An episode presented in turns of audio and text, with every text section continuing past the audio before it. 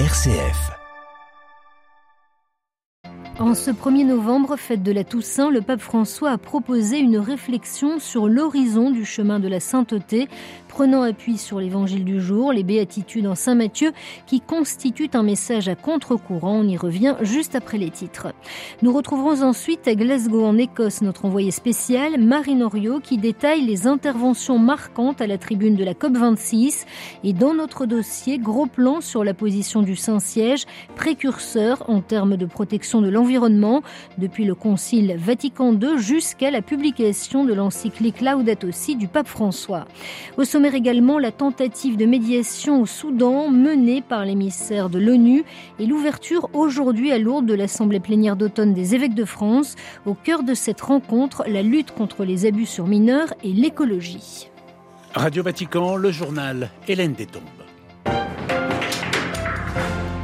Bonjour, le pape François, en la fête de la Toussaint, ce 1er novembre, a proposé, avant la prière de l'Angélus, une méditation sur le thème de la sainteté. Le Saint-Père appuie appuie sur l'évangile du jour, les béatitudes en Saint Matthieu, qui décrivent le chemin emprunté par les saints, un chemin, a-t-il rappelé, marqué par la joie et la prophétie. Les précisions d'Adélaïde Patrignani. Les béatitudes nous parlent d'humilité, de compassion, de douceur, de justice et de paix. Être un saint, c'est marcher sur ce chemin, indiquait le pape, un chemin qui mène au bonheur et au royaume de Dieu. Mais le saint en devenir donne déjà un avant-goût de cet horizon. D'abord par la joie. Les béatitudes ne sont pas un programme de vie fait uniquement d'efforts et de renoncements, mais avant tout la découverte joyeuse d'être des enfants aimés de Dieu, a expliqué le pape. Tout se vit sous son regard et avec sa grâce, y compris les difficultés de la vie. Non ce n'est pas un exploit humain, a souligné François, c'est un don que nous recevons. Nous sommes saints parce que Dieu, qui est le saint, vient habiter dans nos vies. Deuxième trait caractéristique de la sainteté, la prophétie. Les béatitudes forment un message à contre-courant, où Jésus vient renverser les critères du monde en matière de réussite. Ce qui signifie d'abord être pauvre à l'intérieur, se vider de soi-même pour faire de la place à Dieu et à son prochain. La sainteté, a poursuivi le Saint-Père, c'est accepter et mettre en pratique avec l'aide de Dieu cette prophétie qui révolutionne le monde. Et pour nous aider sur ce chemin, il y a toujours la Vierge Marie, cette âme bienheureuse qui magnifiait joyeusement le Seigneur, a conclu l'évêque de Rome. Adélaïde Patrignani. En ce mardi 2 novembre, jour de la commémoration de tous les fidèles défunts, le pape François présidera à 11h une messe au cimetière militaire français de Rome, une cérémonie qui sera à suivre en direct avec commentaires en français à l'adresse vaticannews.va ou sur notre page Facebook. Glasgow, en Écosse, accueille actuellement la 26e conférence des Nations Unies contre les changements climatiques. Depuis hier, les chefs d'État ou leurs représentants se succèdent à la tribune du sommet sur le climat devant des délégations et observateurs du monde entier. Une centaine d'entre eux se sont engagés hier soir à enrayer la déforestation d'ici à 2030 pour protéger le climat. Retour sur les premières déclarations marquantes avec notre envoyé spécial à Glasgow, Marine Oriot. Ces six dernières années, depuis l'accord de Paris, ont été les six années les plus chaudes jamais enregistrées. Notre addiction envers les énergies fossiles pousse l'humanité au bord du gouffre. Lorsqu'Antonio Guterres prend la parole, l'agitation ambiante de la COP s'estompe. Les regards se tournent vers le secrétaire général des Nations Unies. En une phrase, la première de son discours, Antonio Guterres a résumé la dramatique situation dans laquelle se trouve la planète, exhortant le terre de chefs d'État face à lui à trouver des solutions. Il est temps de dire assez, somme Antonio Guterres, suivi au pupitre par euh, Boris Johnson. Le Premier ministre britannique, hôte du sommet, rappelle qu'il est minuit moins une sur l'horloge de l'apocalypse. La science est claire, rappelle de son côté Joe Biden, nous n'avons qu'une petite fenêtre d'opportunité pour élever nos ambitions. Mais au-delà des promesses des pays occidentaux, les pays les plus vulnérables restent sceptiques. Pour survivre, nous avons avons besoin de limiter le réchauffement à 1,5 degré Celsius. À 2 degrés, des pays comme la Barbade, le Kenya ou le Mozambique sont condamnés à mort, a rappelé à la tribune la première ministre de la Barbade, voire des pays du Sud. Aujourd'hui, la température moyenne a déjà augmenté de 1,1 degré par rapport à l'ère industrielle. Redoublons d'efforts, supplie la chef de la Barbade. Marine Henriot, Glasgow, Radio Vatican. Marine Henriot que nous retrouverons dans nos prochaines éditions. En marge de la COP26, les discussions se poursuivent entre Londres et Paris sur la question de la la pêche. La France n'appliquera pas ce mardi de sanctions au Royaume-Uni comme initialement annoncé. Il s'agit, indique le gouvernement français, de donner une chance aux discussions qui se poursuivront au moins jusqu'à jeudi prochain. Le Liban exhorte l'Arabie saoudite au dialogue pour régler la crise diplomatique opposant les deux pays. Riyad, qui a rappelé son ambassadeur de Beyrouth, avait jugé dimanche inutile de traiter avec le Liban tant qu'il est dominé par le Hezbollah. À l'origine des tensions, les déclarations du ministre libanais de l'information critiquant l'intervention militaire de l'Arabie saoudite au Yémen. Le Yémen où le conflit entre la coalition militaire dirigée par l'Arabie saoudite et les rebelles houthis soutenus par l'Iran ne marque aucun répit. Au moins 22 personnes, dont des enfants, ont été tuées ce week-end dans un bombardement sur la ville de Marib, dernier bastion loyaliste au nord du pays, une attaque menée par les houthis selon des responsables gouvernementaux. Les Soudanais hostiles au coup d'État du général Abdel Fattah al-Bourhan sont toujours déterminés à tenir tête à l'armée. La grève s'est poursuivie hier à Khartoum et des barricades bloquaient de nombreux quartiers. Des efforts de médiation sont en cours, menés notamment par l'émissaire de l'ONU à Khartoum qui a rencontré le premier ministre déchu, Abdallah Hamdok. Les précisions d'Elod Brachet. Abdallah Hamdok va bien, mais il est toujours assigné à résidence, a déclaré Volker Persis après une entrevue avec le Premier ministre déchu. Depuis le coup d'État, le représentant de la mission de l'ONU s'est entretenu avec Burhan, mais aussi avec Emeti, le chef d'une puissante milice paramilitaire qui agit dans l'ombre de ce coup d'État et dont les hommes se sont montrés particulièrement violents dans la répression des manifestants. Depuis quelques jours, Burhan tente en vain de nommer un nouveau Premier ministre. Jusqu'à présent, aucun candidat ne souhaite endosser la colère de la rue.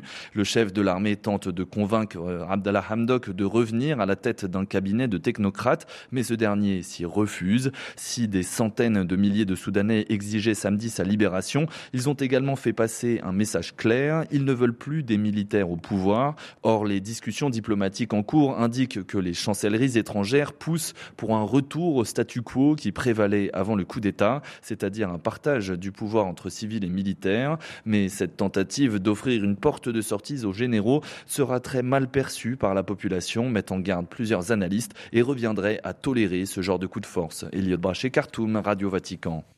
Au Nigeria, un gratte-ciel de 21 étages en construction s'est effondré à Lagos, la capitale économique du pays. Quatre personnes sont mortes et il y a de nombreux blessés. Des dizaines d'ouvriers sont toujours bloqués sous les décombres. Libération au Mali de trois otages chinois qui travaillaient pour l'entreprise de bâtiments Covec. Ils avaient été enlevés dans le sud-ouest du pays en juillet dernier. Cette libération intervient trois semaines après celle de sœur Gloria Cecilia Narvaez, une religieuse colombienne enlevée par des djihadistes en 2017. Direction à présent Lourdes où s'ouvre aujourd'hui l'assemblée plénière d'automne des évêques de France. L'épiscopat français se réunit jusqu'à lundi prochain pour une petite semaine intense. La CEF a même ajouté une journée au programme pour aborder sereinement tous les sujets car l'ordre du jour est riche. Il sera ainsi question d'écologie avec la traduction de l'encyclique Laudato aussi dans la vie quotidienne, mais ce sont les abus sexuels sur mineurs qui domineront. Xavier Sartre. Un mois après la remise du rapport de la SIAZ, la commission indépendante sur les abus sexuels dans l'Église, les évêques ont voulu envoyer un signal fort. Ils ont ainsi modifié leur agenda pour ajouter des temps spécifiques de travail sur ce dossier, à commencer par la journée d'aujourd'hui, exclusivement consacrée à la réception du rapport sauvé dans les diocèses. Après les laudes, le discours d'ouverture de Monseigneur de Moulin-Beaufort, le président de la CEF, et une prière à la grotte, les évêques partageront un temps de réflexion ce matin avant de travailler en groupe cet après-midi en compagnie de victimes d'agressions sexuelles. Quatre autres sessions de travail sont également prévues dans les prochains jours. Samedi, une prière spéciale avec un geste pénitentiel est prévue envers les victimes.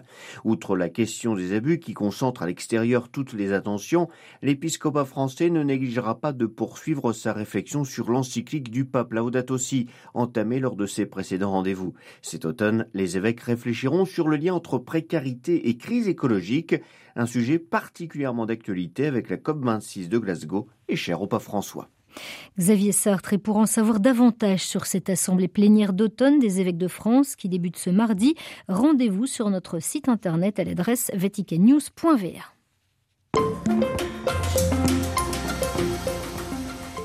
À l'occasion de la COP26, retour dans notre dossier sur la position du Saint-Siège en matière de protection de l'environnement.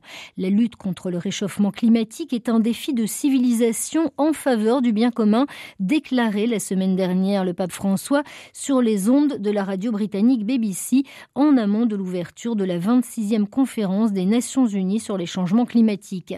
Cette attention au développement intégral s'est particulièrement illustrée avec la publication de l'encyclique Laudato Si du pape François en juin 2015, mais elle est bien plus ancienne et puise en fait ses racines dans Vatican II. L'éclairage de Tebaldo Vinciguerra en charge des dossiers environnementaux au Dicaster pour le service du développement humain intégral. Jean 23 invitait l'éducation catholique à être intégrale, à savoir préparer le chrétien à toutes sortes de responsabilités dans la société. Gaudium et Spes, la constitution issue du Concile Vatican II, traitera également les questions écologiques. Nous sommes à l'époque, dans le monde qui sort de la Seconde Guerre mondiale, les questions de partage de la terre sont très importantes. Un synode des évêques travaillera également sur les défis posés par la justice dans le monde. En 1972, Paul VI s'adresse aux participants de la conférence des Nations Unies sur l'environnement à Stockholm, un message qui restera dans les annales, non? Il y a un appel très fort dans ces années-là à traiter les questions écologiques avec un regard intégral. Paul VI et le cardinal Villot, par exemple, s'adresseront aux juristes pour que le secteur juridique offre sa contribution à la sauvegarde de l'environnement.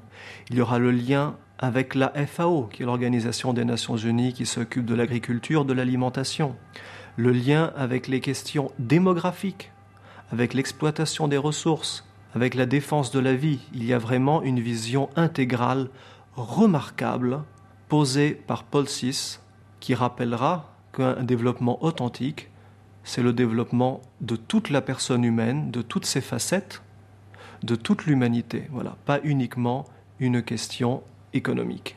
On assiste ensuite à une sorte de désengagement relatif du Saint-Siège sur euh, la question écologique. Comment expliquer cela? Nous pouvons constater ensuite presque 20 ans d'un certain silence ou désengagement prudent que de nombreux analystes justifient en étudiant les articles de la presse catholique de l'époque par une déception causée par euh, les propositions de style néo-malthusien et ayant des propositions démographiques incompatibles avec la vision, la doctrine catholique. Du coup, les années 70 et 80, jusqu'à Jean-Paul II, 1990, son message pour la Journée mondiale de la paix, qui est considéré comme le premier texte d'un pape consacré de façon intensive, globale à l'écologie. Ce message aura un impact gigantesque. Dans la foulée, nous aurons des déclarations importantes signées par Jean-Paul II et d'autres responsables chrétiens. Donc la dimension œcuménique s'installe très vite sur ce terreau écologique.